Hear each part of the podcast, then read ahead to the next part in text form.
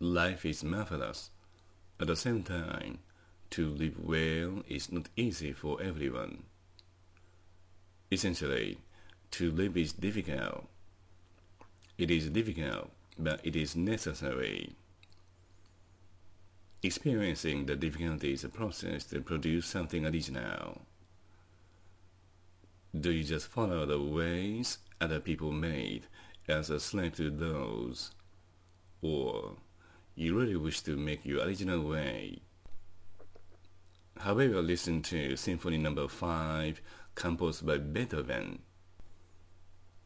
However, ardently listen to it from the first movement to the fourth movement at the risk of your life.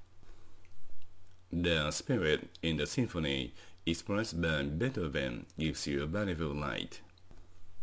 It gives you a way for you to radiantly go forth. Get up now. Take action.